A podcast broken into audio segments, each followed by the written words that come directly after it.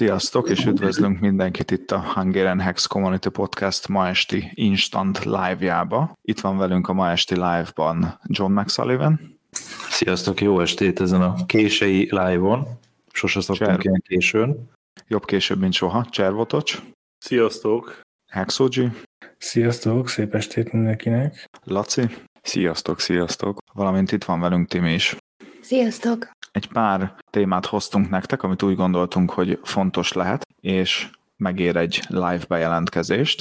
Az első téma, amiről beszélni fogunk, az nem más, mint az Európai Hex találkozó, amire a linkeket a videó, illetve a linket a videó leírásában is megtaláljátok, de kirakom most ide a képernyőre is. Itt ezen a weboldalon tudtok jegyet vásárolni, sajnos az ára hát nekem most itt fontban van, de lényegtelen, az ára már egy kicsit feljebb ment, mert az early bird tiketek már elfogytak, de hogyha szeretnétek velünk találkozni, mondom, ez egy európai találkozó lesz, tehát nem csak mi leszünk ott, hanem de szerintem még Amerikából is jönnek egy páram, tehát így a világ minden részéről. Hogyha szeretnétek velünk találkozni, és szeretnétek megnézni, hogy milyen ennek a közösségnek a vibe-ja, akkor szeretettel várunk természetesen titeket is, vegyétek meg a jegyet, és ott tudunk személyesen is találkozni, és tudunk kapcsolatokat építeni személyesen is. Ez volt az első téma, amit szerettünk volna lefedni.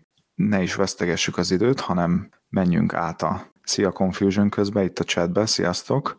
Menjünk át a Twitterre, és nézzük meg, hogy Richard Hart kitette valami frissítést, és itt át is adnám a szót akkor Hexogy-nak. Sziasztok!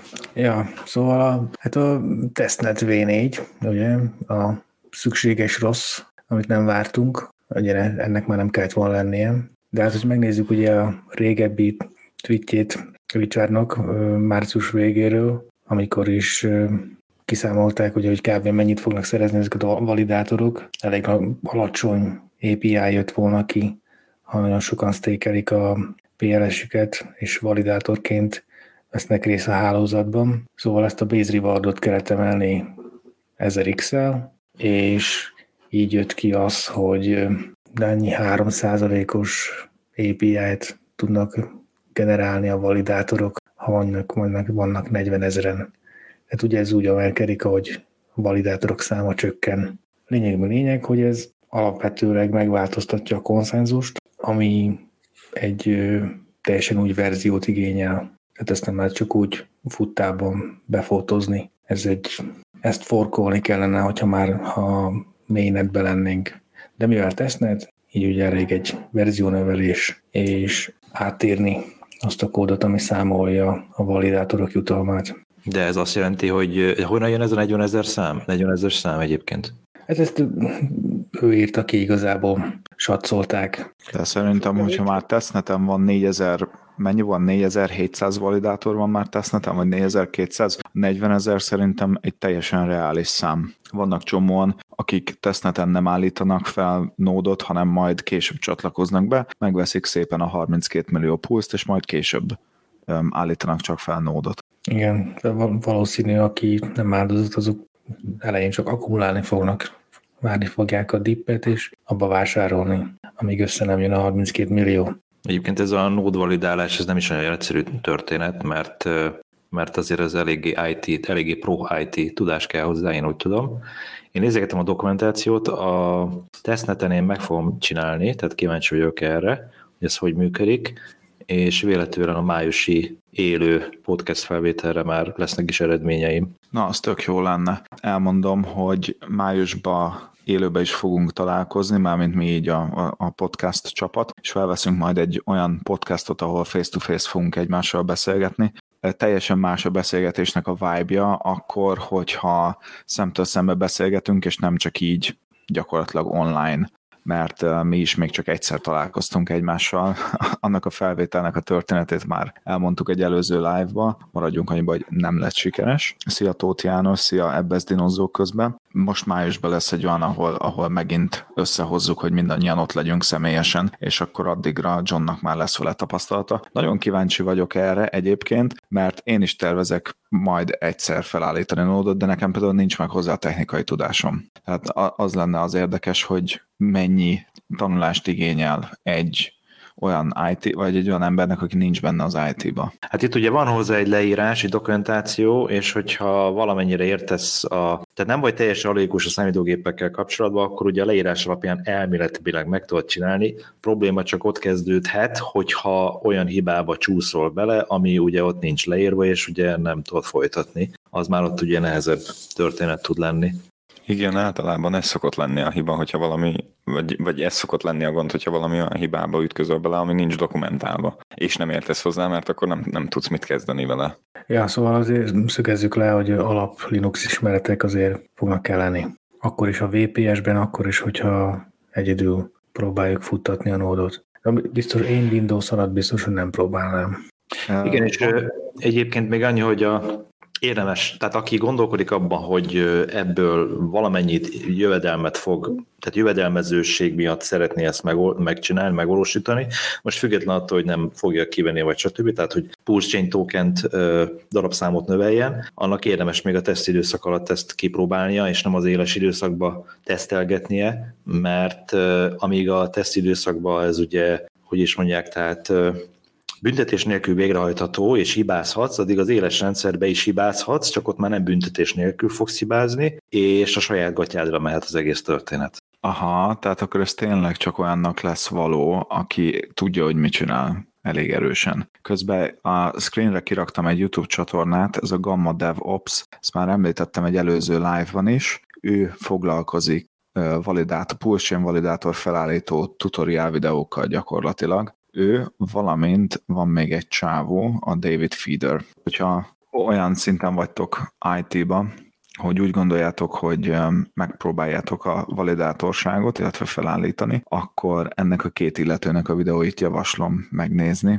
Ők illetve, elmagyarázzák. Illetve természetesen ezt nem úgy érdemes csinálni, hogy megvárni a mainnetet, addig nem csinálni semmit, és utána egy fejest ugrani ebbe az egész validátorkodásba, hanem most, ameddig még tesztnet van, úgy sincs kint a mainnet, nem kell fókuszálni magukra a projektekre, a pénzszerzésre, addig bőven lehet gyakorolni a tesztneten. Sőt, Így van, ha, amikor már elindul a mainnet, akkor is a tesztneten próbálkoznék elsőképpen, és csak amikor már van egy stabil futó nódom, azon a stabil futó validátorom, akkor mennék mainnetre. Mert az ugye ez büntetéssel jár, hogyha nem végzük a feladatunkat. Így van. Egyébként a mai nap Jerry Maguire nevezető nicknémű Telegram felhasználó készített egy külön csoportot, külön szobát, ez a Hungarian Pulse Validators névre hallgat, készített egy Telegram szobát azoknak, akik ilyet szeretnének csinálni. Ez nagyon hasznos. Közösség ugye itt tudja egymást segíteni, és az a legfontosabb, hogy a magyar közösség tudja egymást segíteni. Szóval már erre is van Telegram csoportunk. Szia Milán! Cservotocs, bocsánat, eddig nem is hattalak hozzá a streamhez. Szegény. Nem, valahogy kutyontam. Kimarad minden jóból. Igen, mert itt úgy működik ez a platform, hogy mindenkit egyesével hozzá kell adni, és hogyha valami van, akkor mondjuk eltűnik, mert az elején itt voltál, eltűnik, Persze. és utána, ha visszajön, akkor nem kerül be a streambe automatikusan, csak nekem itt megjelenik, és na mindegy. Milán a mai részben nem, de én készítek mostanában róla tartalmat, mert hát az a price chart az tartalomért kiállt. Úgyhogy a csatornán... Shiba Inu-ról is beszélünk? Vagy a Dogecoinról, nem? nem, azokról nem. És mi van Kadénával? Mert hogy azt is nagyon jó. Hát az annyira nem. Annyira nem illik bele a mi profilunkba. Hexár folyamról, Hexár folyamról beszélhetünk. Stabil. Stabil, igen. Esik, mint a kő, mint minden más most. Van, akinek jó, van, akinek rossz. Igen, de egyébként ez egy tökéletes buy opportunity lehet, tehát a tetejéről már esett, mennyit esett a tetejéről? 49 százalékot, majdnem 50-et, és szerintem a Deepcatcher algoritmus is lassan be fog jelezni. Tényleg, ez már jó rég nem érzett be, ugye? Jó rég nem. Hát a beállításoktól függ. A beállításoktól függ, van amelyik beállításon bejelzett már ebbe a felfutásba január 1 óta, van amelyik beállításon meg tavaly egész évben nem jelzett be, képzeld el, csak amikor már két cent alatt volt a hex. Tehát beállítás függő, attól függ, hogy hogy kalibrálod a, az algoritmust. Egyébként azt nagyon szépen látni a csarton, hogy az emberek már mennyire várták az éles mainnetet, és mennyire egyre jobban csalódottabbak, vagy csalódottak, ahogy nem jön ki a mainnet, és egyre jobban húzzák. Hát most teljesen korrelál a piaccal a Zen. Hát, hogyha megnézzük az Ethereumnak a csártyát, meg a Bitcoinnak a csártyát, most teljesen ugyanúgy néz ki, mint a Hexnek a csártya, tehát együtt zuhan a piaccal most a Hex. Amikor ilyen sok x-eket csinál, tehát ugye mi volt ilyen 1,8-ról 12 és fél, az mennyi majdnem 7 test szorzó, az, az 700 százalék. Van teljesen normális egy mínusz 66 százalék, ami levinne minket mondjuk 4 centre, ahol megint csak van egy Fibonacci szint, meg ellenállás, valamelyik csárton láttam, és szóval ez teljesen benne van a pakliban, normális. Közben Igen, megosztottam a screent, és remélem, hogy most már látszik a streambe. Amikor vásárlók Igen. dominálják a piacot, akkor ugye olyan nagy pumpákat látunk, hogy száll fel az árfolyam, és amikor a medvék, az eladók, akkor meg lefelé. Itt eléggé és... fontos szint lesz majd még a 200-as MA, illetve amit te is említettél, az a 4 cent, valamint egy picivel feljebb még az ilyen 58-60 cent körüli érték. És most már rá tudtam rakni a Hexnek a liquidity chartját is a, a price chartomra, úgyhogy most már itt egybe látjuk a, a likviditásokat, és nem kell külön. Nem mutatja az összeset, ugye? Tehát a V2, nem, v, ez a V3-as, ugye? Ez itt van föl, csak V3-at, és azt hiszem csak USDC-t mutat. És abból a 0,3%-os A 0,3-asat, meg az egyeset. Tehát itt látod a sárga, a sárga az azt hiszem az 1%-os, ez a nagy kék, ez meg amiben 57 millió dollár likviditás van, vagy 60, vagy valahogy így. Tehát ez a legnagyobb a, a kék. És milyen összefüggés van a likviditás és az árfolyam grafikon között? Ezt magyaráz már el, mert lehet, hogy nem mindenki látja azt, hogy mi az értelme, hogy ráraktad a kettőt egymásra. Hát igen, ennek az a lényege,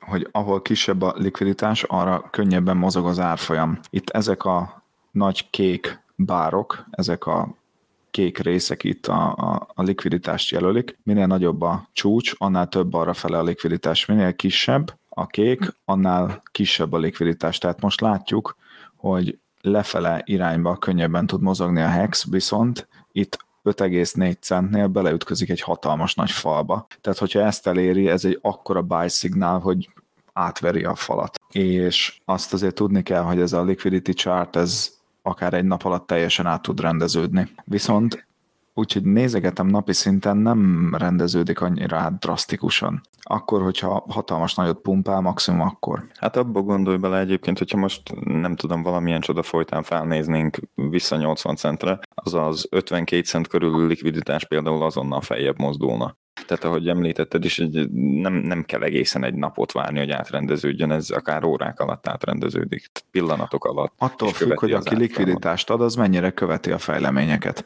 Hát igen, mert ha, igen. ha nem követi a fejleményeket, mert mondjuk elment nyaralni, akkor, akkor lemarad.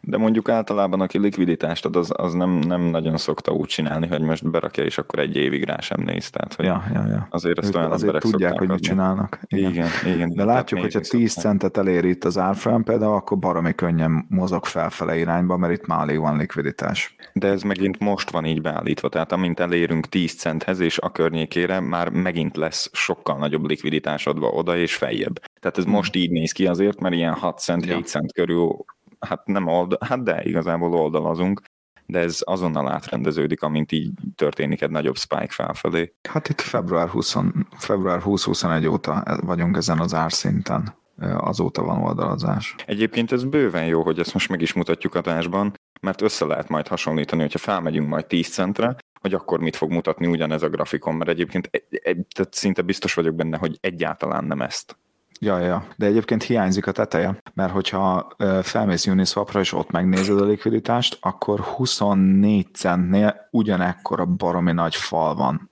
10 centtől 24 centig nagyon könnyen fel tud futni, és 24 centnél megint egy ekkora nagy falba ütközik. Igen, és pont ezt néztem, hogy nem mutatja az egészet, hanem úgy nem. tűnik, hogy egy, csak egy sávot, tehát egy bizonyos magasságig mutatja. Amúgy ezt úgy legkönnyebb elképzelni, hogy, hogy látjuk ezeket a kék meg a sárga vonalakat, minél nagyobb, annál nagyobb a likviditás, tehát ott, ott egy, mint hogy a folyadékban lenne, és egy sűrű folyadék lenne. Ott alacsony, tehát kék kell van, ott, tehát a kék vonalak, alacsony likviditás, ott mintha ilyen ritkább foly, folyadékban mozogna valamilyen tárgy. Ugye sűrű folyadékban nehezebben mozog egy tárgy, és most a tárgy ugye az árfolyam, amit ugye a vásárlók meg az eladó tudják befolyásolni, de a mérték, hogy mennyire tudják befolyásolni, az attól függ, hogy éppen most mekkora likviditás áll rendelkezésre azon az árfolyamon. Itt van a legnagyobb um, likviditás ebbe a, az, a, a price range-be. Gyakor- jó, ezt nem számoljuk most ezt az 5 egész, mert nem hiszem, hogy egyébként ha lehet, hogy elérjük az 5 centet, simán benne van a pakliba, de nem hiszem, hogy ide belenyalnánk így ebbe a, ebbe a territóriumba, és 5,4 cent alá esnénk, mert már így is estünk 50% ot Hogyha lemegyünk 5 centre, akkor esünk 57 ot az teljesen egészséges korrekció. Simán benne van a pakliba. Egy, egy felfutásnál, ahogy Hexogy is mondta, ez teljesen normális. Nem, nem kell pánikolni, meg, meg tudom én, ez benne van a pakliba. Az meg, hogy miért esik most az egész piac, megmondom őszintén, fogalmam nincs. Azt tudom, hogy a Gary Genslernek, a SEC um, atya istenének tegnap volt egy nagyon-nagyon gáz meghallgatása, de ha más nem, annak bikásnak kéne, hogy legyen a kriptopiacra, és nem pedig medvésnek, de azon kívül fogalmam nincs, hogy milyen hírek érkeztek, amik most ezt a nagy piros gyertyát ide printelték. Néztétek? Amúgy. Ja, hát a... rohadt gáz volt. Fú, nagyon remegett, remegett lehetett látni. Remeg a csávónak a keze konkrétan. Hát mert nem, nem való ugye, ebbe a pozícióba azért mondjuk el, hogy ő kicsoda, tehát a, nem biztos mindenki tudja, és hogy mi volt ez az esemény, tulajdonképpen miért kellett őt meghallgatni. Várjál, akkor viszont feljövök izére, um, Twitter Gary Gensler, aki az MIT-n tanított blockchain-t, most faggatták a kongresszusban, és kapott hideget-meleget, főleg hideget, azért, mert az Ethereumról még mindig össze-vissza beszélnek. Egyszer azt mondják, hogy ez nem értékpapír, aztán meg az, hogy csak a bitcoin nem értékpapír. Jó, mondjuk ezt nem konkrétan ő mondta, hanem valaki az SEC-ből. És hát én, én ott adtam fel, amikor megkérdezték, hogy volt-e valaha kriptója. És akkor azt mondta, hogy nem, soha. Tehát kérdem én, hogy lehet valaki tanár az egyetemen, aki blockchainről tanít, és soha nem volt kriptója. De nem is csak az, hanem össze-vissza beszél a csávó nem csak most ezen a meghallgatáson, mert egyébként érdekes módon az ő feedjébe itt Twitteren nincsenek kinn a videók, de Richard Hart most megosztogatta szépen ma délután az összes videót, össze-vissza makog a csávó, egy kérdésre nem tud válaszolni értelmesen. Tehát nem tud egy igent vagy egy nemet mondani, hanem elkezd mindenféle körítést magyarázni. Hát a politikusok azok általában ilyenek, tudod. Hát valahol valami jó politikus vénája is van neki. Én már úgy kell fogalmaznia, hogy azt ne lehessen megfogni, hogy ez konkrét hazugság. Szóval ő csak Hát csak két, két ér a válaszok, az egyértelmű válaszok elől nyilván, mert ezeket felhasználhatják ő ellene is. És akkor ő ennek az amerikai Securities and Exchange Commissionnek az elnöke. És ő neki volt kongresszusi meghallgatása, tehát úgymond ugye a kongresszusnak kell ő neki beszámolnia az elmúlt két évről, hogy mit ért el, mit csinált, mit nem csinált, és ez volt a, a két éves meghallgatása gyakorlatilag. Tehát ugye ez az a pénzügyi felügyelet, ami hagyta, hogy működjön az FTX, hagyta a Celsius emberét, hogy még mindig szabadon sétálgasson, és a hexikolyoknak meg kiküldtek beidézéseket. Meg talán nem csak a, nem csak a Hex um, youtubereknek vagy promótereknek, hanem más kriptovaluta promótereknek is, akiknek lehet, hogy jogosan küldték ki, de hogy az a lényeg, hogy egyáltalán nem, nem, nem egy szinkronizált, egységes akcióról van szó, hanem úgy csaponganak jobbra-balra, egyszer ezt csinálják, egyszer azt csinálják, semminek nincs következménye, és így nem tudom. Na mindegy, szóval, hogy ő a teljesen... hát, én, én szerintem ez egész úgy van, hogy ha nem gyön zsebre, akkor küldünk papírt. Simán benne van. XT, FTX fizetett? Oké. Okay. Az, hogy lepottyant? Hát valahogy lenyelessük a népbe. Ja, simán nem fizetnek? Küldünk papírt. Ha harapnak. Itt írta Ebbez Dinozó, hogy Binance eladott 16, 16k BTC-t, azért zuhant az ár. Lehetséges, és láttam olyan tweeteket is, hogy a, az amerikai kormány adott el bitcoint, mert nekik is van nem tudom mennyi tömérdek bitcoinjuk, amit el ö, vagy elvettek, vagy elpereltek idézőjeles bűnözőktől, és abból is adnak el folyamatosan, ahelyett, hogy tartanák a nyomorultak. Hihetetlen. Hát lehet, hogy, lehet, hogy valamilyen, valamilyen kötelezmény van náluk, hogy el kell adniuk. Tehát nem, nem, ők nem befektetők. Tehát... Ja. Viszont, ha jól tudom, nincsen se hexük, se etériumuk, tehát ezt, Jó lenne a, tudni a ezeket nem címüket. tudják befolyásolni. EVM címet még nem láttam tőlük, csak ugye a, a bitcoin címet tudjuk követni. Meg nem is volt nagyon Ethereum 2015 előtt, sőt, semennyire nem volt. Szóval ez, ez volt a nagy történés tegnap, és hogyha feljövünk eh, Richardnak a Twitterére, akkor itt látjuk, hogy aha, itt már vannak utólagos interjúk is szerintem, itt vannak a cikkek, E- ezek, a, ezek azok a videók, hogyha valakit érdekel, akkor nézze végig ezeket. Nagyon-nagyon durva, hogy mennyire látszik az, hogy idézőjelben a jobb kéz nem tudja, mit csinál a bal, és mégis ő vezeti az egészet. Ez a csávó, aki most a képernyőn van, ez konkrétan megmondta a meghallgatáson neki, hogy ő leszeretné váltani, mert szerinte a káoszon kívül semmit nem ért el. Én szerintem, ami a, miatt most újra elővették az Ethereumot, hogy ez egy értékpapír, ez a stakingnek köszönhető. Én nagyon sok váltó ö, stékeli mások Ethereumát, ami ugye egy, ami teljesen értékpapírnak nyilvánítaná, hiszen valaki valamilyen munkát végez mások helyett. Miközben a bányászat az olyan volt, hogy neki otthon a sufniba, a kis garázsába a saját kezüleg összerakott gépen bányászott. Itt most már nem arról van szó. Váltónak odaadjuk az Ethereumot, odaadják valaki, és akkor ők stékelnek. Hogyan, mennyit, ez meg teljesen a váltótól függ. Tehát itt nagyon sok válaszban, amikor előhozták őt, akkor feloszta az, hogy van-e valamilyen munka, amit mások végeztek el mások helyett. Na. Mellébeszélés, Rizsa. Rizsa.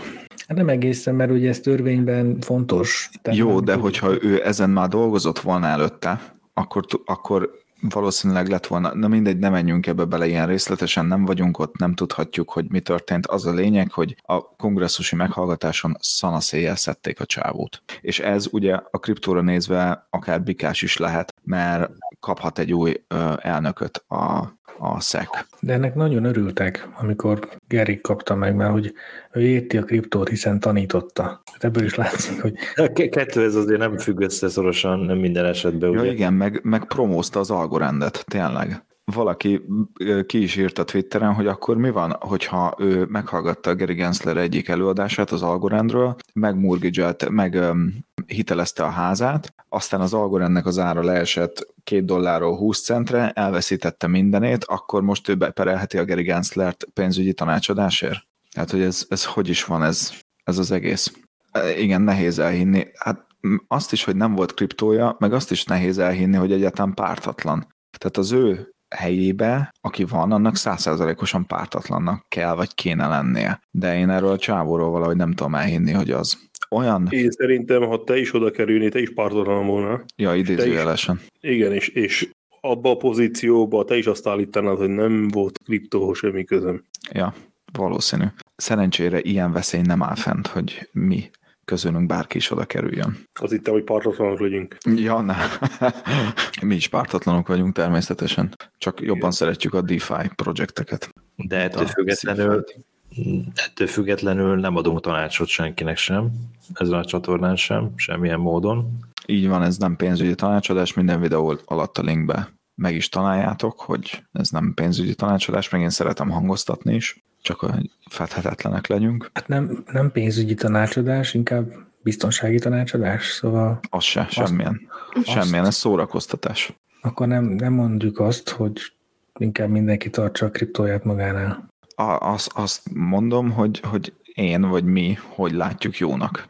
Amúgy Jó. Tényleg beszélhetünk megint egy kicsit a, a kriptobiztonságról, mert megint ez egy olyan téma, amiről nem beszélnek eleget, és öm, megint láttam egy interjút a, a Silurral, ahol hekkelésről volt szó, és megint az jött fel, hogy a hackeknek a 90%-a vagy 95%-a az nem is hack, hanem az illető valahogyan kiadja a kezeik közül a, vagy a seed phrase vagy a passwordjait, vagy valahogy. És ugye erre olyan szofisztikált módszerek vannak már, hogy lehet, hogy kinézik a célszemét az étterembe, vagy a kocsmába, tudják, hogy ő neki van vagyona, vagy van kriptója nagy mennyiségbe, vagy valami hasznos információhoz van hozzáférése, és egyszerűen leitatják, és elmondja a passwordjait, vagy elmondja, hogy hol tartja a seed vagy elkezd dicsekedni, vagy mit tudom én. Tehát, hogy azt mondja, hogy mindig a leges legutolsó dolog az az, hogy egy hacker konkrétan kódhoz nyúl és számítógéphez nyúl. A legegyszerűbb, és az emberek 90%-át úgy idézőjelbe hekkelik meg, ami nem hekkelés, ő maga adja ki az adatait. De egyébként erről beszéltünk már, hogy a legtöbb rendszerben, a legnagyobb százalékban mindig az ember a hiba.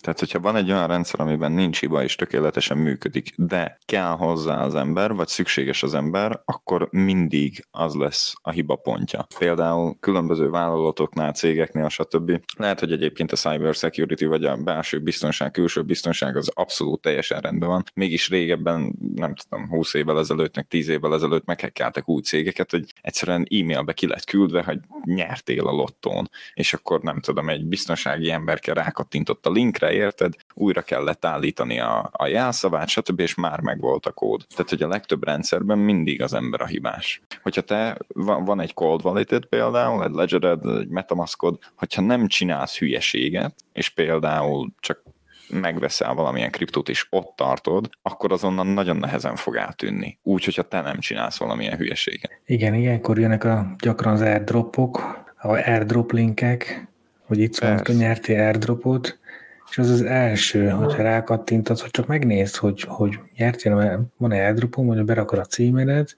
és csatlakoztatod a Metamaskot, mert az még mondjuk még biztos, csatlakoztatni még lehet, az még kiolvassa az információt. Első, hogy amit feldobott nekem, ez a Pepe valami, csak ránéztem, hogy akkor most levenni, hagyjam jóvá azt a tranzakciót, hogy leveheti az összes stabil coinomat. Hagyjam jóvá azt a tranzakciót, hogy leveheti az összes hexemet, hogy leveheti az összes ethereumot. És így egymás után utasítgattam el ezeket a felkéréseket. Egy, aki, aki először van benne, és szeretne ingyen pénzhez jutni, és nem tudja, hogy mi van, akkor az Még nagyon Nem könnyen. is az, hogy először van benne, hanem ja, ez meg há- többszörösére is, igen. Tehát az airdropoknál első szabály mindig ellenőrizni kell valaki. Le, ezen az oldalon volt, igen, lejvette, megkapta, tehát kell, meg, ellenőrizni kell. Nincs meg más. ez általában azért úgy szokott történni, hogyha történik valamilyen egy nagyobb airdrop, ami nagyobb pénzmennyiséggel is jár, és valami nagyobb projektnek az airdropja, akkor vagy tudsz róla egyébként, hogy kapsz, official Twitterből, Discordból, stb. Vagy egyszerűen mindenhonnan az szól, és akkor onnan tudod, hogy kapsz, és valószínűleg nem átverés tehát például Uni, Arb, tehát ezekről az airdropokról igazából, hogyha nem is nagyon kriptózol, még akkor is hallottál valószínűleg. Igen, valószínűleg a ismert mm, hackekről, meg átverésekről nem is beszélünk, mert már rögtön kiszűrjük, és, meg, és nem is foglalkozunk vele. Ugye nem tudsz vele semmit csinálni. Nincs kinek feljelentened, ha fel is jelentenéd, úgyse csinálnának vele semmit. Egyetlen dolgot csinálhatod, hogy ignorálhatod. Igen, meg itt mindig úgy, ahogy például akár trédelésnél, akár befektetésnél, meg kell nézni a risk-reward ratio-t. Tehát azt, hogyha például neked van egy, egy metamaskod, most akkor akár beszéljünk csak hexről és hexes áldropokról. Tegyük fel, van egy, van egy nem is hextéked, mert ugye azt tehát legyen liquid hexed van a pénztárcában, tegyük fel 100 ezer hex, nem tudom, ér néhány ezer dollárt jelenleg. És kapsz egy airdropot, idézőjeles airdropot, ami tegyük fel, hogy scam, 20 dollár értékben. Most azt tényleg megéri berizikóztatni? Nem, nem, nem, nem szólna semmit az ember, hogyha nem tudom, ott lenne az airdrop, és 5-6 ezer dollárt érne, tegyük fel. Mert akkor tényleg néz utána, járj utána, kérdez meg másokat, ők lémelték-e, történt-e valami, stb. tényleg gondold át, de most egy 8000 dollárt például rizikózni egy, egy, egy 20 dolláros airdropért. Tehát az ilyeneket nem, nem szerencsés csinálni. Igen, nagyon fontos, hogy mi az, amit kockáztatunk. Tehát 2000-nél a 20 dollár az, az egy százalék. Egy százalékos mozgás az egy ilyen órás mozgás is tud lenni, vagy fél nap alatt. Erre most egyébként nagyon jó példa, hogy aki kapott Arbitrum airdropot, azok most qualify-oltak, tehát azoknak jár most állítólag egy második airdrop is, ami Arb Dogecoin, vagy mi adtak, mm, bocsánat, vagy mi a, izé a neve, az például ér olyan 20 dollárt per tárca. És akkor valaki több ezer dollárba kapott Arbitrum airdropot, és ha még azon a tárcán tartja az Arbiát, akkor érted most a több ezer dollárt a 20 dollárért, nem, nem, köszönöm. Persze, vagy érdemes. előtte a pénzedet, vagy, vagy egyszerűen hagyod a francba. Pulza kapcsolatosan például van egy Telegram csoport, ami, ami szétszedi a új, progr- új induló Projekteket, igen. projekteket. Az a Pulse Police, és ott is Igen. elég jól szétszedik a új dolgokat, amit Igen. érdemes még mielőtt valamiben rákatyintó elolvasod. Pulse Chain-nél ez úgy működik, hogy mivel itt nagyon nagy és aktív a közösség, ezért van külön egy Telegram csoport, a Pulse Police, akik hát szerintem ilyen edzett developer srácok, és mindig, amikor felüti a fejét egy új projekt, akkor ők megnézik a kódját, és mindig írnak róla egy rövid cikket. Be is teszem most ide a chatbe.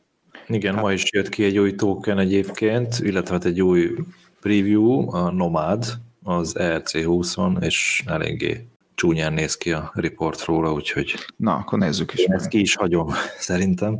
Illetve a napokban is volt olyan, hogy, hogy nem is tudom pontosan hogyan volt, meg nem is akarom promotálni, mert, mert valószínűleg tényleg scam. De volt olyan, hogy lehet náluk áldozni dollárt, és amikor kijön a púz, akkor adnak neked PLS, meg PLSX-et, attól függ, hogy mire áldoztál.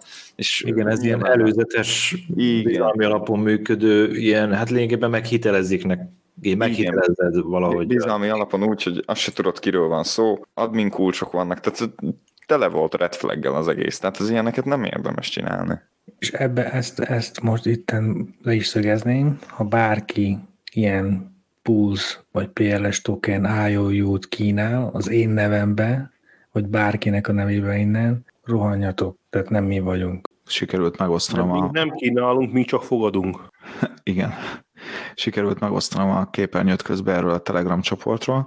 Látjátok, hogy itt vannak, ez mikor, április 14-én Pulse Pont IOU, nem tudom mi ez, Ez És- pont az, amiről meséltem. Owner admin key, owner can mint unlimited tokens, rug risk, tehát um, kihúzhatják a likviditást, eltűnhet a, az illető a pénzzel. Owner can freeze addresses, tehát teljes kontrolljuk van gyakorlatilag az ownereknek, red flag. Tehát látjátok, hogy ehhez nem szabad hozzányúlni. Akkor itt van valami tetra, ez se fogalmam nincs, hogy mi ez. Owner És a admin key. legjobb, nekik, hogy, hogy van rögzített üzenetek is, minimálisan azt hiszem, hogy van 31, ami alap, alap dolgok már fő vannak jelölve, tehát még a Icozáról is, a, a Hedronról is nyugodtan vissza lehet olvasni az Hát itt van, hát ez, ez egy Telegram csoport, szóval ebből nem tűnnek el az üzenetek, ha csak Igen. ők Az, hogy föl vannak rögzítve a Nincs. legnagyobbak. Nincs ide kirakva semmi. Pulse Dogecoinról van még 2022. április 20. Igen, és van, van egy pár olyan projekt, ami egyébként mű, tehát amire azt mondták, hogy megbízható, tehát ajánlható, nincs bele probléma, nem, nincs red flag benne, tehát egy pár ilyen is megbújik ebbe a listába, de, de a legtöbb ilyen eléggé gyanús a legtöbbje. Itt van például ez a Pulse 33, ezt régebben láttam ezt a Pulse 33-at, mostanában nem. Fogalmam nincs, hogy mi ez, megmondom őszintén, de itt van egy no red flags. Viszont itt van egy note, hogy uh, deploy and receive total supply, tehát hogy a, a, náluk van a total supply, náluk van az összes token. De például annak idején még 2022-ben azt hiszem a Wait tokenre is írtak egy reportot például. Ez Igen, itt van, példa volt. itt van pont. Itt van no red flags. Ebbe itt van az ICOSA és a WhatsA. Staking, no admin keys, no red flags. Chaos token, nem is hallottam. PLS Zen Z-vel. Igen, az van. admin key has been revoked. Hát figyeljetek, ezt mindenki jöjjön fel ide ebbe a Telegram csoportba, és nézegesse át. Amikor indul Pulse egy, egy új projekt, akkor ezek a srácok, ezek, ezek átnézik, és ők segítenek abba, hogy most biztonságos-e, vagy nem. Baromi jó egyébként, hogy van egy ilyen csoport, és, és ők így, így, így saját szorgalomból ezt csinálják. Meg nyilván nem véletlenül nem beszélünk valamiről, kihagyjuk inkább. Tehát van az a pénz, amiért nem érdemes lehajolni.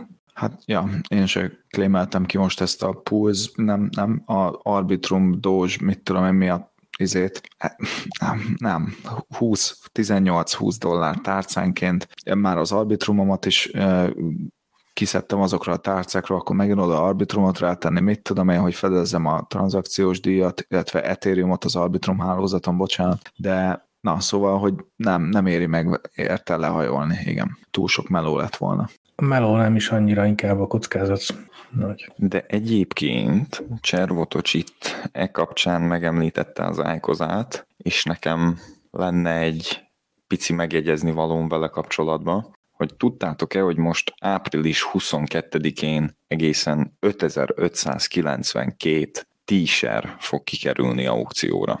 Nem. Tehát ez ennyi t 130 HSI-ről van szó, és összesen 47,7 millió stékelt hexről. Dobsz egy linket, és akkor megosztom. De erre volna egy kérdésem, Persze, nyugodtan. Laci, és mi van, hogyha senki nem fog rá licitálni? Na de, Senki nem de fog rá. először azt kéne meg elmondani, hogy most akkor ez micsoda. Mi az, hogy kikerül a piacra 5500 darab t-shirt? Ezt hogy kell képzelni? Megjelenik a képernyőn. Nem a blokkláncon? Nem, mert hát ha kinyitod a Norbook képernyőjét, és azon fog megjelenni. Na itt van, és akkor Laci elmagyarázhatja, hogy mit látunk. Itt ez ugye azt mutatja, hogy hány t van összesen HSI-ben, 17.634, darabszámon 2650 HSI, és akkor ebből egy része megy aukcióra, ugye? Ez 5500. Tehát egy harmada az összesből kerül aukcióra 22-én, jó, nem egyszerre, hanem szép lassacskán folyamatosan, ahogy kerülnek bele az aukcióba, és utána mehet a licit. Aki többet ad, aki kapja, marja. Meg hát annak függvénye, hogy ugye milyen gyorsan fognak rájuk licitálni, tehát licitre, me- mert ugye úgy működik, hogy a listából kiválasztok egyet, és akkor megnyitom licitre, csak hát ez ugye nem tudjuk, hogy milyen gyorsan fog történni, illetve hogy van ennek valami limitje, hogy hány lehet egyszer aukción? Vagy annak nincs? Nincs, tehát lehet sok. Mármint nyitott pozícióba, tehát ugye, hogy Van olyan táblázat, ahol kiírja, hogy mi fogy el leghamarabb? Tehát a legnagyobbak, vagy a hát persze, a Rájkoza oldalán. Mindegyik elfogy. Tehát ugye Az mindegyiknek az kifut dolog, az de idő. hogy, hogy mi fogy el leghamarabb? Mi mellik megy el a leggyorsabban a nagyok mennek el, vagy a legkisebbek, vagy a középkategória? Haló, hallotok? Igen. Na, Igen, ötös E- tiszta. Elnézést, sziasztok. Ne, nem tudom, meg, meghalt a fülesem, a mikim, majd, majd utána nézek, hogy mi történhetett. de te jól vagy. Én jó vagyok szerencsére, köszönöm. Tehát, hogy mi, miről volt szó, hogyha, hogyha senki nem licitálna, mi történne? Az volt a én első kérdésem, hogy mi történne, ha nem, senki nem licitál. Hát annyi történne, hogy a HS-ik azok benn maradnának az aukcióba, ö, az, akinek megvolt a minimum bidje rá, az elvinné, illetve a yieldek valószínűleg nagyon-nagyon lecsökkennének aznapra. A, ö, mindenhol a yield, tehát a vacán is és az én is? Így van, így van, mert az elégett hedron az mindegyik poolba oda kerül yieldként. Um, illetve a másik, hogy ez, ez egy jó kérdés egyébként, teória szempontjából, csak egyébként úgymond idézőjelbe, és most nem, nem neked szólok be, hanem hogy teljesen fölösleges. Mert hogyha belegondolsz, hogyha ott van 47,7 millió hex, és senki nem bidelne, valaki így is úgy is el fogja vinni Igen, igen. mert, mert valakinek meg fog érni az a 100 ezer hex mondjuk 1000 dollárt, és azután meg beindul, hogy de nekem meg nem 1000 dollárt, hanem 1100-at, és egyszerűen a Hát hexikójak ezt, ezt hívják aukcióknak. igen, szeretik a hextékeket, tehát az, az nem, nem fog ott maradni sosem.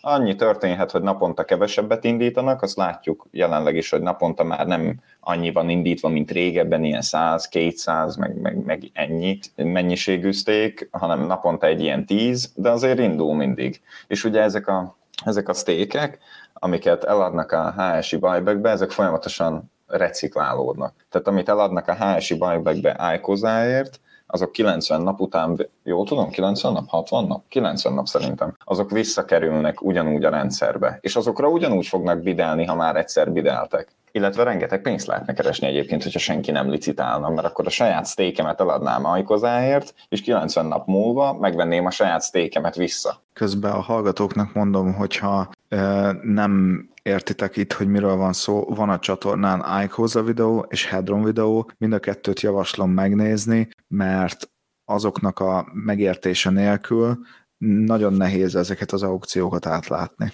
Tehát, hogyha ez most neked kínai volt, akkor javaslom, hogy nézd meg azt a két videót, valamint múlt héten volt egy live-unk a Lacival közösen, ahol konkrétan csak ezekről a HSI aukciókról beszéltünk. Egyébként még annyit hozzátennék, hogyha TradingView van esetleg egy iCoza USDC chartod? Hogyha Minden van. Ki, ki tudsz keresni? Mert Minden van.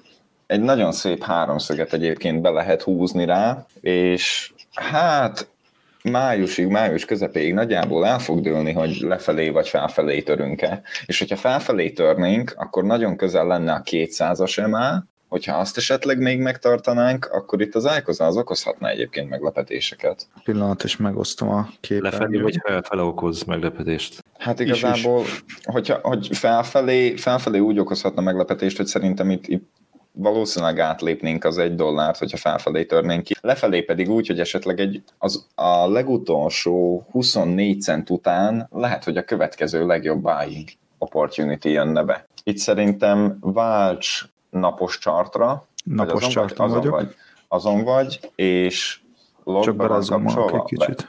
Ja, be is van húzva háromszög, tökéletes. A Hex Icosa árfolyamot, vagy arányt szoktátok nézni? Hát igazából néha ránézek, de, de nem annyira. Az elején 32 hex kellett egy ikózához, aztán ez lement 8-ra, most mondjuk valahogy 10 Csak úgy mondom, hogy jó, jó, nagyon jó a magas hozam ugye az ikózánál, de hogyha a hexhez képest veszítettél árfolyamban, akkor lehet, hogy már nem a kecsegtető a, a, a magas hozam. Persze még egy full ciklus nem látott, szóval még nagyon kezdetleges időkben vagyunk. Ugye augusztusban indult a ikóza? Most lesz már fél éves, most lesz három éves. Mindjárt mondom, augusztus 15-ja.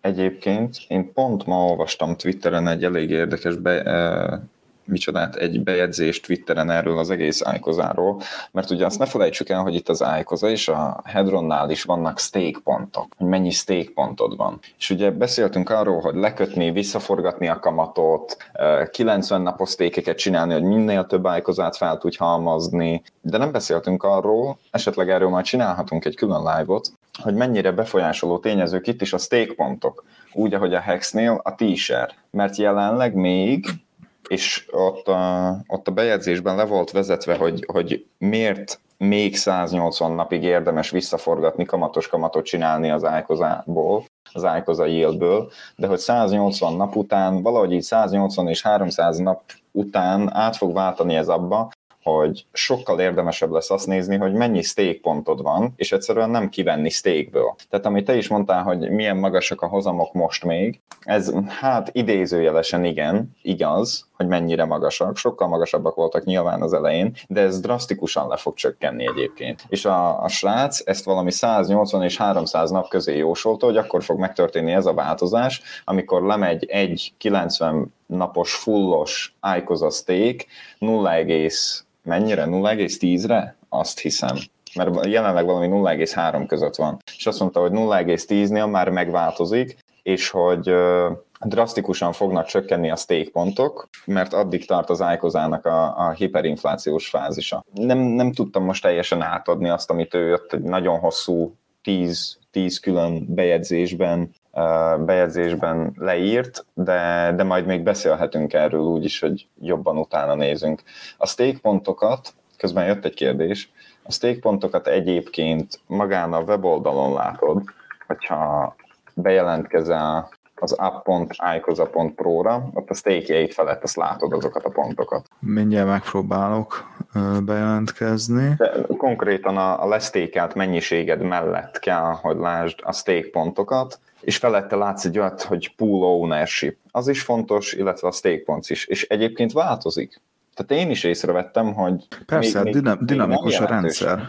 Igen, most még nem jelentősen változik, tehát most még jobban járunk a kamatos kamattal, de, de ez bőven el fogja érni azt a fázist, és nem is olyan későn, tehát azért ez, ez nem, nem fog tartani nagyon sok évig, sőt lehet egyébként egy évig se fog tartani, hogy elérjük azt a fázist, amikor itt megint azok fognak jó járni, akik például most lesztékelik, arányaiban nagyon sok stékpontjuk van, és, és fogják adni. Tehát ugye például, aki lesztékelte a hexet is, például egy öt évre, nem tudom, még tízezer tíseren, az jobban jár, mint aki visszaforgatta. Tehát egy idő után lényegében a, meglévő sztéket nem is szabad unstékelni, vagy nem érdemes unstékelni, inkább úgy kell hagyni, mint hogy visszaforgassam. Igen, igen, csak itt ugye annyiba különbözik, hogy, hogy a hexnél például, ha lekötsz valamit öt évre, akkor az öt év után felszabadul, és vagy kiveszed, vagy, vagy hát nem tudom, elég.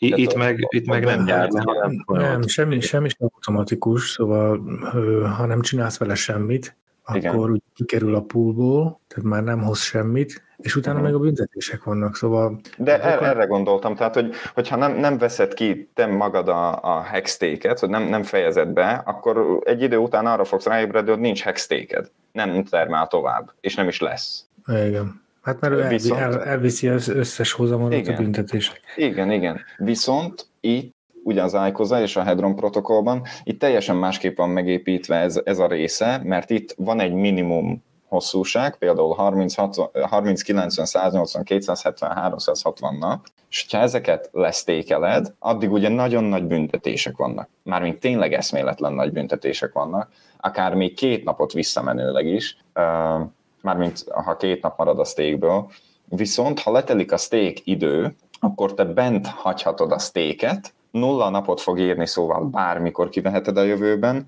viszont addig, ameddig ki nem veszed, folyamatosan minden egyes nap a stake pontjaidnak megfelelően fog termelni neked yieldet. Tehát itt most egyébként, ami, amit kérdeztél te is, John, meg amiről beszéltünk, hogy egyébként teljesen úgy kell elképzelni, mint a t-shirt, abszolút úgy kell elképzelni, és bőven lehet, hogy aki most leköti, az, az sokkal jobban fog járni, mert még nagyon nagy magas stake pontokon tudja lekötni a, a a púljait. Tehát itt azért érdemes majd ezzel kalkulálni, nyilván konkrét számokkal nem tudunk, de így átgondolni, hogy igazából mit akar az ember ott nagyon hosszú távon yieldelni belőle, majd kevesebb százalékokkal is, vagy darabszámra megy rá, vagy a pont, tehát itt, itt azért lehet lesz de, amikor, de ha kiveszed a hozamot, és újra stékered, azzal a hozammal együtt, akkor nem lesz több pontod? Ez, ez nem biztos. Én, én erre nem vennék mérget. Szerint, hát nem, nem tudom. Ezt még így nem néztük meg szerintem. Igen, ez, ennek még nem számoltunk utána, de én, ne, én nem hiszem, hogy, hogy több pontod lenne. Mármint most még, most még fixen. Most még abszolút több pontod lesz. Nem, nem is kevéssel ráadásul, nagyon sokkal. Viszont majd, amikor befejeződik ez a hiperinflációs szakasz, és a napi yieldek azok majd lemennek egy ilyen tényleg egy 0,1-re vagy 0,10 százalékra, akkor, akkor majd ott lehet, hogy bőven nem fog többet, több stake pontot hozni. Mi a különbség a 0,1 és 0,10 között? Ne, nem úgy értem, 0, na, tehát 0,10%-ot értettem, és 0,01%-ot csak rosszul mondtam. Aha. De mostan csak azt nem értem, hogy ha van most pontod, akkor többet fogsz kapni. Pontja mindenkinek van, minden sztékre, csak nagyobb, nagyobb, akkor, úgyhogy nagyobb a pontod. Mennyivel hát, másabb, ha csak, ha csak hozzából számolunk? Ha most lesz tékülöm, vagy lesz tékülöm, akkor, amikor lepottyannak ezek a pontok? Hát akkor sokkal kevesebbet fogsz termelni.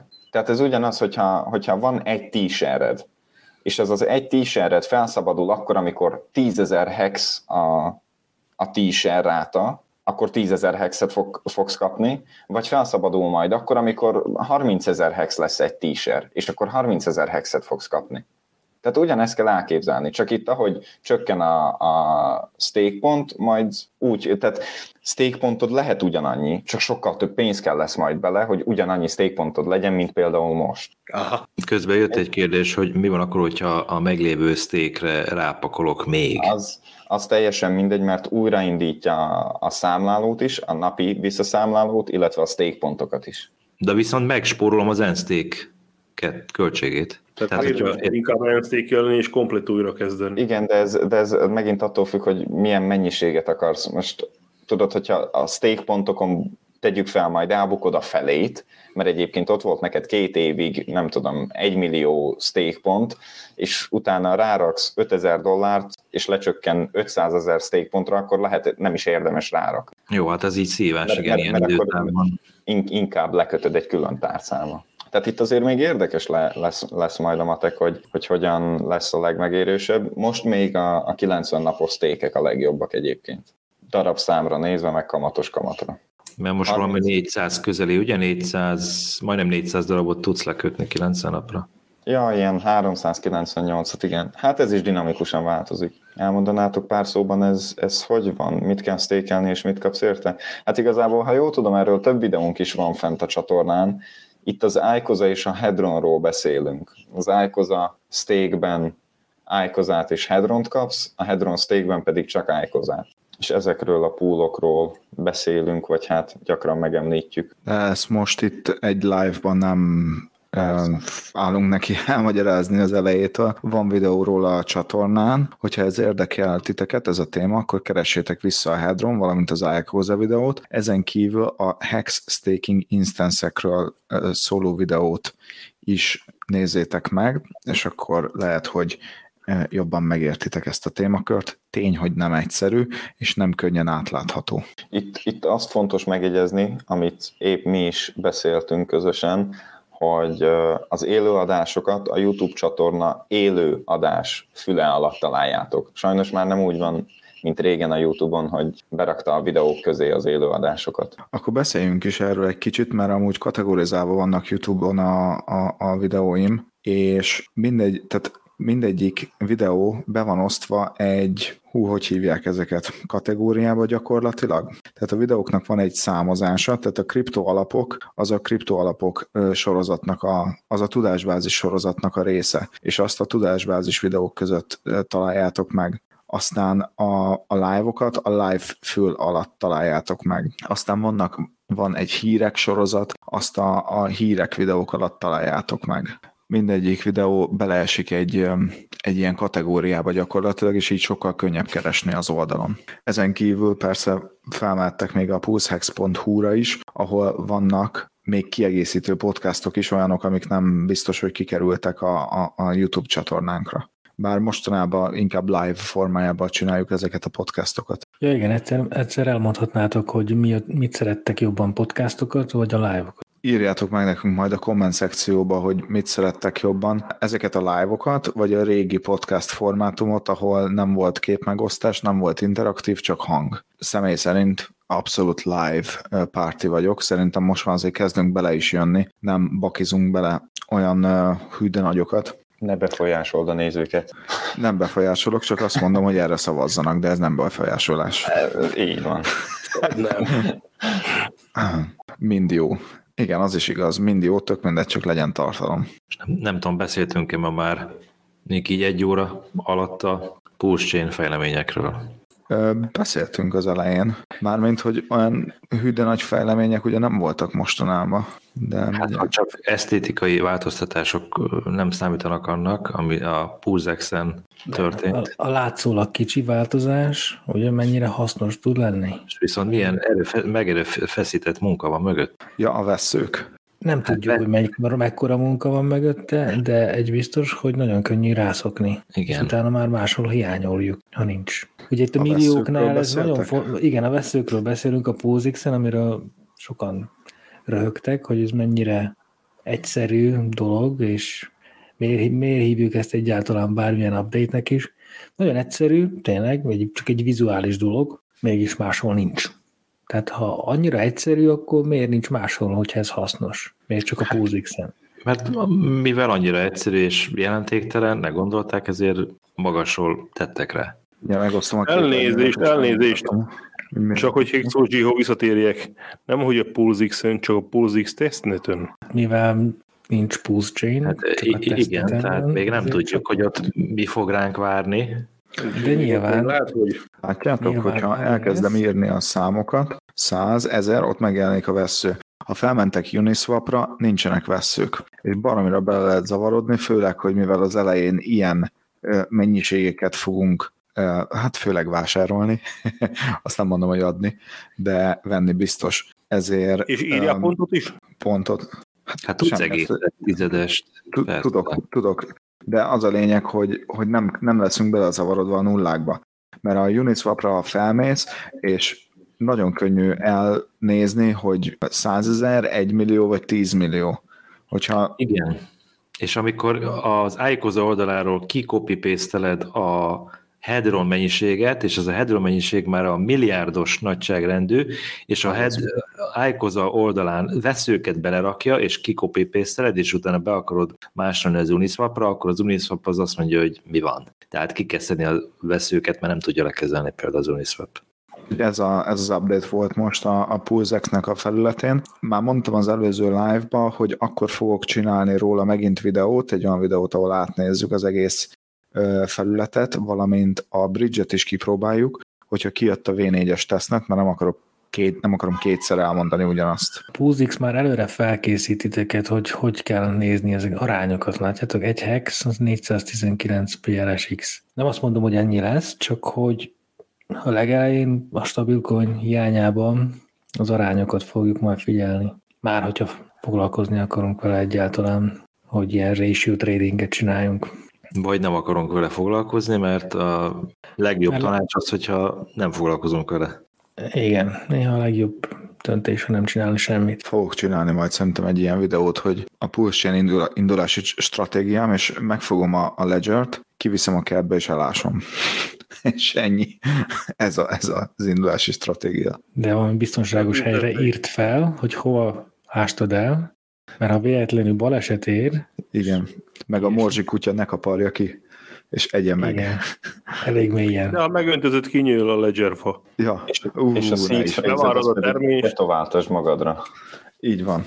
Egyébként van egy olyan mondás, hogy a túlzott feltűnés eltűnés. Én már gondolkoztam olyan hülyeségen, és most ezt, ezt most megmondom így a hallgatóknak, mert úgyse fogok ilyet azért csinálni, hogy például a házadba úgy uh, tárolni a szítfrézeket, hogy bemész, és minden szobába van, vala, van a falon valahol nagyba, így felfestve egy szó. A kutya nem jönne rá, még az se, aki keresi, hogy az micsoda, meg hogy hogyan kell összerakni és a túlzott feltűnés eltűnés. Ha valami nagyon ott van az orrod előtt, azt tudja, hogy nem az.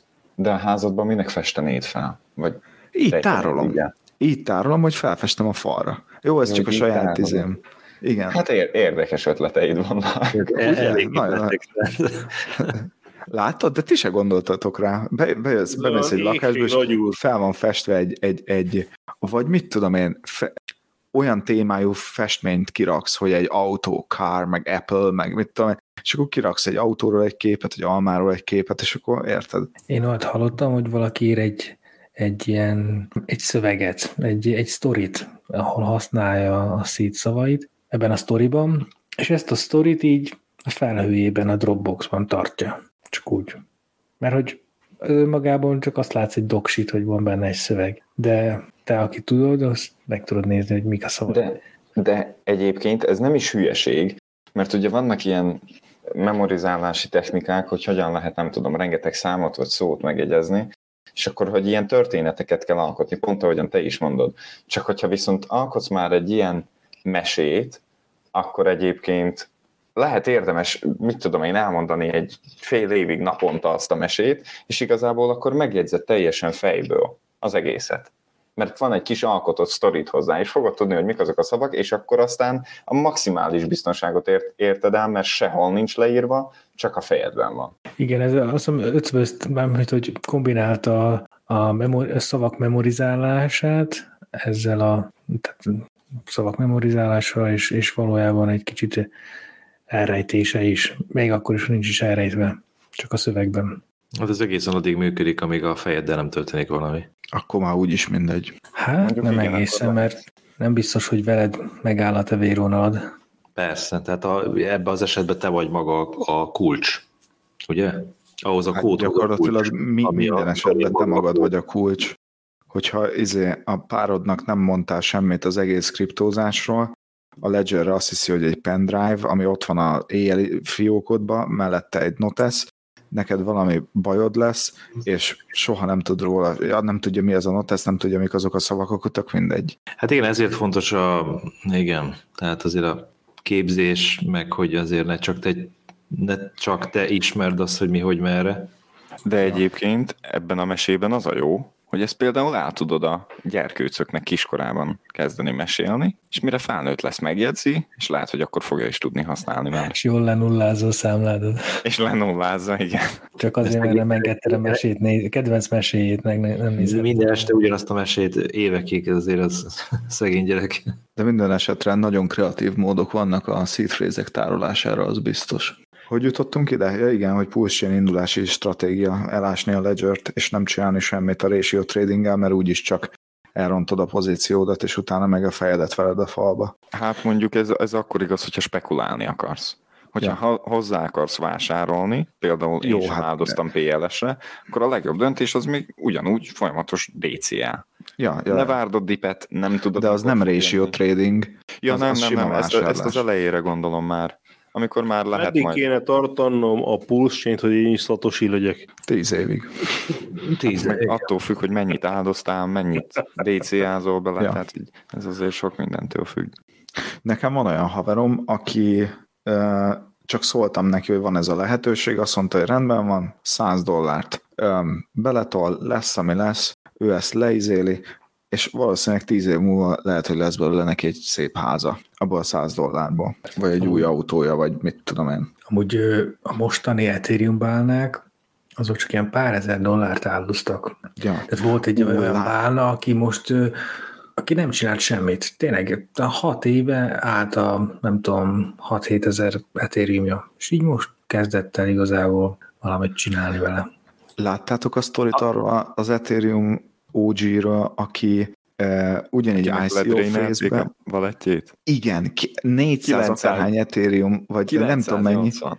900, bazd, nem csinált vele semmit, amióta, ki, amióta elindult az Ethereum, azon a tárcán semmi mozgás nem volt, és most hozzákapcsolta a tárcáját egy protokollhoz, két tus, eltűnt az egész pénze. De, de, de, de várj, tudod mi, mihez kapcsolta hozzá? Egy airdrop miatt 980 Ethereum volt a tárcáján, és egy, egy airdrop egy airdropot akart kiszedni, kiklémelni. Na hát ezért mondom én azt, hogy tanulni, tanulni, tanulni. Úgy, úgy ledrénálték, hogy konkrétan 300 hex maradt, azt hiszem, a tárcán. Ez, ez borzasztó, és Ez tényleg úgy, nagyon hogy, kemény. hogy, hogy ott ült az Ethereumokon, végigült minden medvét, minden Pillanat, bult, ezt mondd még és egyszer, mi maradt sem a tálcán? Valami 300 hex. Tehát akkor hex marad. Hát a hex nem kellett senkinek. Hát, vagy nem 300 volt ott. Hát vagy igen, a hexet nem drénálték le, hanem a 980 Ethereumra fókuszáltak, nyilván nem pedig a három darab hexre, vagy 300 lényegtelen. Tehát hexbe jövő. Meg egyszer valaki kérdezte, hogy hol vannak a t-serek. Zsebembe. A blokkláncon, úgy, mint a tokenek. Csak a Metamask ugye nem mutatja, hiszen a Metamask a balance off funkciót használja, mindig az okos szerződésnek, azt is csak annak az okos szerződésnek, amit beraktunk neki, vagy valamelyik híres okos szerződés, mondjuk így, az USDC, USDT, és ilyen nagyobb tokenek. És a t is hasonlóan van feljegyezve, tehát a okos szerződésben feljegyezve. Tehát a Hex okos szerződése tudja, hogy azon a címen mennyi t van. És konkrétan nem mennyi t van, hanem mennyi stake van. És hogy mind- melyik, stake-nek mennyi t rendelkezik, és akkor úgy jön össze egy, hogy mennyi t van azon a címen. Ezeknek mindegyiknek ugye külön-külön más lejáratok. Ezek ugye a natív stake Tehát a natív stake az első, amiket valaha is lehetett csinálni. És erre jöttek rá a HSI-k, ami a Hex Stake Instance rövidítése.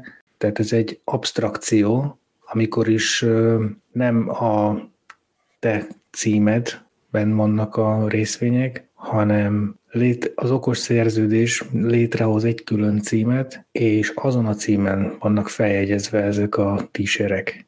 És ennek ugye az a lényege, hogy, hogy és ez az előnye, hogy ilyen formában, hogy nem a te címedhez van kötve, hanem ahhoz az okos szerződéshez, hogy át lehet ruházni ezt a HSI-t. Tehát magyarul lehet tokenizálni, és akkor átküldeni egy másik címre, vagy eladni, vagy becserélni ikózára, vagy felvenni rá kölcsönt, és a többi. Tehát tenusztán már mozognak a lehetőségek. És a következő a derivatívák, ami hexre épülő, hex stakerésre épülő derivatívák. Na akkor hol, a- hol a t-shirt? Ugye HSI-nél tudjuk, hogy akkor, akkor az ottan be van jegyezve az okos szerződésbe, aminek mi vagyunk a tulajdonosa.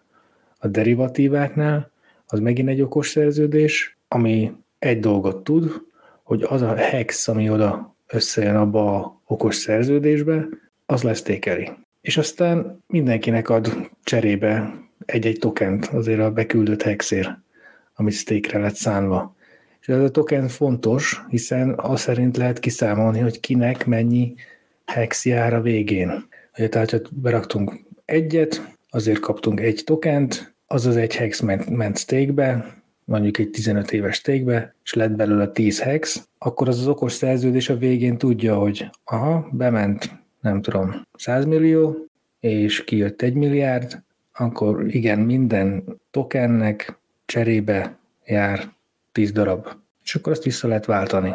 És az előnye megint csak egy ilyen lehetőség, hogy ha nagyon kell a pénz, nem tudjuk kivárni a 10-15 évet, akkor egy részét el tudjuk időközben adni. Ezek a derivatívák. A Maxi, Deci, Lucky, Trio, Base. Kihagytam valamelyiket? A Polit, csak az igazából rosszul is sikerült. Ö, igen, a, a Poli az egy stakelt Hedron. Tehát a Ikoza... Igen, hát most már, mert ugye ennek az volt a célja, hogy a beérkező, hát úgymond áldozott Hedronból ők majd licitálnak ugye a HS-ikre, a hextékekre, megveszik csak a 15 éveseket, a legjobb bónuszokkal rendelkezőeket, megveszik ezeket, és lejár a 15 év, és utána pedig mindenki visszakapja a részesedésének megfelelő hexet, ugyebár. Csak hát rossz volt a kontrakt, és annyi lett ebből a végén, hogy a poli az igazából csak lesztékelt Hedron. Ráadásul, ráadásul, ugye, tehát alapjáraton itt nagyon sok minden félrement, mert közben meg kiderült, hogy a Hedron nem kapja meg ugye azokat a bónuszokat, hogy nagy steak, és hosszú steak. Tehát én igazából itt, itt én nem is vagyok már képben azzal, hogy, hogy így a polinak mi lesz, a, mi lesz az előnye. Mert ugye a Hedron nem kapja meg ezt a 20%-osat, a 15%-osat, a 10, az 5%-os bónuszokat. Viszont Tehát, mondtad, hogy nagyon sokat számít az, hogy mennyi pont jár. Tehát ez a, ez a lesztékelt Hedron, ami a poliba van. Igen, csak hogy, csak hogy az ikozát gyárt. Hogy azt mondod, hogy majd azt küldenének vissza, vagy, vagy úgy dollárértéket? Mondjuk az érdekes lenne. Igen, azt, ha Hedron stakelsz az ICOZA protokollban, akkor a mod ICOZA. De, de ez, ez úgy is volt kommunikálva, hogy ICOZát dobnak majd vissza? Mondjuk hát a gondolom. ICOZA protokollban, hogyha Hedron stakelsz, akkor ICOZát kapsz. Ez hát most tök okay, mindegy, hogy ki mit mond. Ez az oké, okay, csak hogy igen, igen, csak hogy ez a polin is még keresztül megy. Hát a poli ugyanazt csinálja, csak, csak begyűjtötte ugye ezt a sok hedront, és az egy összes nagy ikóza ment. Igen, igen, igen. Nem tudom, mennyit gyűjtöttek össze? Egy trillió? Hát, Vagy többet? Ja, szerintem több is összejött volna, hogyha nem lett volna az a hiba. Ugye a hát hiba, a hiba, honnan, a hiba, a hiba ugye már... abból jött, ugye, hogy az, amit megnyert ez a koordinátor, ami a poliba volt, megnyert HSI sztékeket, ezeket, ezeket nem NFT formában kapta, hanem HSI formában. A lényeg, ami lényeg, hogy ugye HSI lehet, lehet a címeden, mint NFT, de lehet úgy is, mint, mint, mint csak egy HSI. Hát itt most arra gondolsz, hogy tokenized, vagy nem tokenized? Igen, nem? pontosan. Igen, mert egyébként azt, azt kell tudni, hogyha, és ezt egyébként, ha jól emlékszem, nem mondtuk a videóban sem, de ez, ez tényleg rövid, tehát, hogyha valaki megnyer egy aukciót, vagy csinál egy HSI-t, ott van két opciója, hogy tokenizálja, vagy nem tokenizálja. És ezek különböző lehetőségeket oldanak fel. Például az egyiket csak transferálni lehet, a másikat lehet endstékelni, stb. stb. Nyilván ezek, ez, ez mind fível jár. És akkor itt volt a para, hogy, hogy hogyan kapta meg a polycontract ezeket. De, de ha jól emlékszem, a hiba, tehát mondtad, hogy, hogy több is összejött volna, de a hiba már a, a sacrifice után derült ki, nem? Még, a, még, a, még előtte, igen. Aha, Tehát, aha. Ö, volt ugye az a, a nagy aukciós, az első nagy aukció, az mi novemberre igen. esett. Igen, és igen, akkor is igen, indult igen. a poli, és már akkor kiderült, tehát hogy a hiába nyert, tehát el is nyert ez a poli ö, sok HS-iket. Tényleg, Na, tényleg, igen. Tehát ott, ott ragadt nagyon-nagyon sok t-shirt örökre a poliba. Tehát azokat nem lehet kivenni, semmi, azokat kb így elfelejthetjük. Tehát azok úgy, úgy vannak, aztán elégnek, azok el fognak vérezni. Na mindegy, ez, ez, ez jött ki belőle. De raktak bele egy olyan funkciót is, hogy mi van a, mi van a többi, mi van, hogyha túl sok hedron jön össze, és már nincs mire licitálni, ugye abból a sok hedronból. És akkor jött bele az a, az a B opció, hogy a maradék hedron, amit nem használnak fel licitre, az megy, belemegy egy icóza és akkor mivel a, a, az elsődleges funkciója ez a aukciókra való licitálás lett volna a koordinátoron keresztül, ez ugye nem működik, vagyis hibás, és tehát így, így igazából értelmetlen használni, hiszen pocsékolás. Így akkor az a, az a fő rész, azt, azt nem használják, és akkor lett a B opció, hogy jó, akkor ha már ennyi hedron összejött, valamit csináljon, akkor ment a ICOSA protokollba. De azután egyébként visszaállt az eredeti ára? Mert először nagyon bedipelt, ugye, amikor kijött ez a hír. Nem tudom, hogy visszahozta már, Én sem néztem azóta. de elég hasonlóan viselkedett, mint a Deci. Tehát az is, hogy visszaesett a Hexhez képest, és a Poli Hát hát az még- visszaesett a Hedronhoz képest. Igen, az még nagyon diszkauntos. Több mint 30 százalék, nem? Ha jól emlékszem. De persze ez változik folyamatosan. Na igen, néha jobb HS-it venni, mert megkapod 20-30 százalékon, de a deci is jó ötlet lehet. Sőt, a decibe ugye ott a még egy előnyöd, hogy, hogy nem kell az egészet eladnod. Tehát tegyük fel, nyertél 10 t-shirt, de kell a pénz, de mondjuk egy t-shirttől megválnál, de azt nem tudod, mert az egész HS-it el kell adnod, viszont a deciből el tudod adni a tizedét. Igen, és a deci az, azt nem tudom, mondtuk-e, az, az 10 évre van.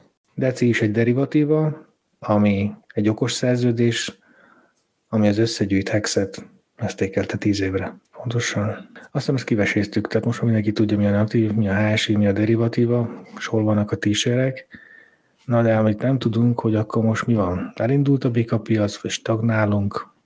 Mi van? Bika piac. 100 százalék. Szerintem is szavazzuk meg, hogy Bika piac. Bika piac, és ez egy nagyon szép végszó volt a mai adás. Szerintem stagnálunk. Laci? Hát egyébként nem, ne, én, hm, én megértem azokat, akik azt mondják, hogy már elkezdődött a bika, látuk is benne rációt, de szerintem egyszerűen a gazdaság, meg a világ még, még, Még nem engedi. fog, fog látni még egy utolsó dipet szerintem. Nem, nem hiszem, hogy, hogy ez volt az alja. Én nem, nekem nyilván ez az első, ö, mi az? Hát nem, nem is az első berem, mert igazából már a nyáron is volt ott egy kisebb, de azt mondták, hogy, hogy a Bert úgy ismered meg teljesen az alját, hogy abszolút maximumon van a, a, a pain. Tehát, hogy mindenki érzi, és egyszerűen megy a fad mindenhol, meg stb. És nem tudom, hogy, hogy erre gondoltak-e, mert ez, ezek még eddig nem voltak olyan vészesek. Nyilván tehát emberek többsége veszítette el a pénzét, vagy hát nagy része veszítette el a pénzét, ugye a becsődölt tőzsdéknél nem lehetett kiszedni a pénzt, meg ilyesmi, de, de én azért ennél sokkal durvábbra számítottam volna egyébként. Úgyhogy én még, én még inkább azt tartom picit reálisabbnak, hogy, hogy itt még fog jönni egy alsó szakasz. Közbe kitettem a képernyőre a Wall Street cheat sheetet. Szerintem valahol ott vagyunk az anger és a, a depression között, és még ott el fog jönni majd pirosba az a, az a lefelé Ez? utolsó. Nem látom most az egeredet. Ja, várjál, bocsánat, megyek a képernyőre. Ez? Igen, én szerintem még azelőtt vagyunk valahol. Én szerintem meg itt. Tudja. Az is lehetséges. Én szerintem itt most megindultunk. Lehet, hogy jön még egy nagy izé, crash, de abból gyorsan recover, gyorsan helyreállunk, és kész ennyi. Uh-huh.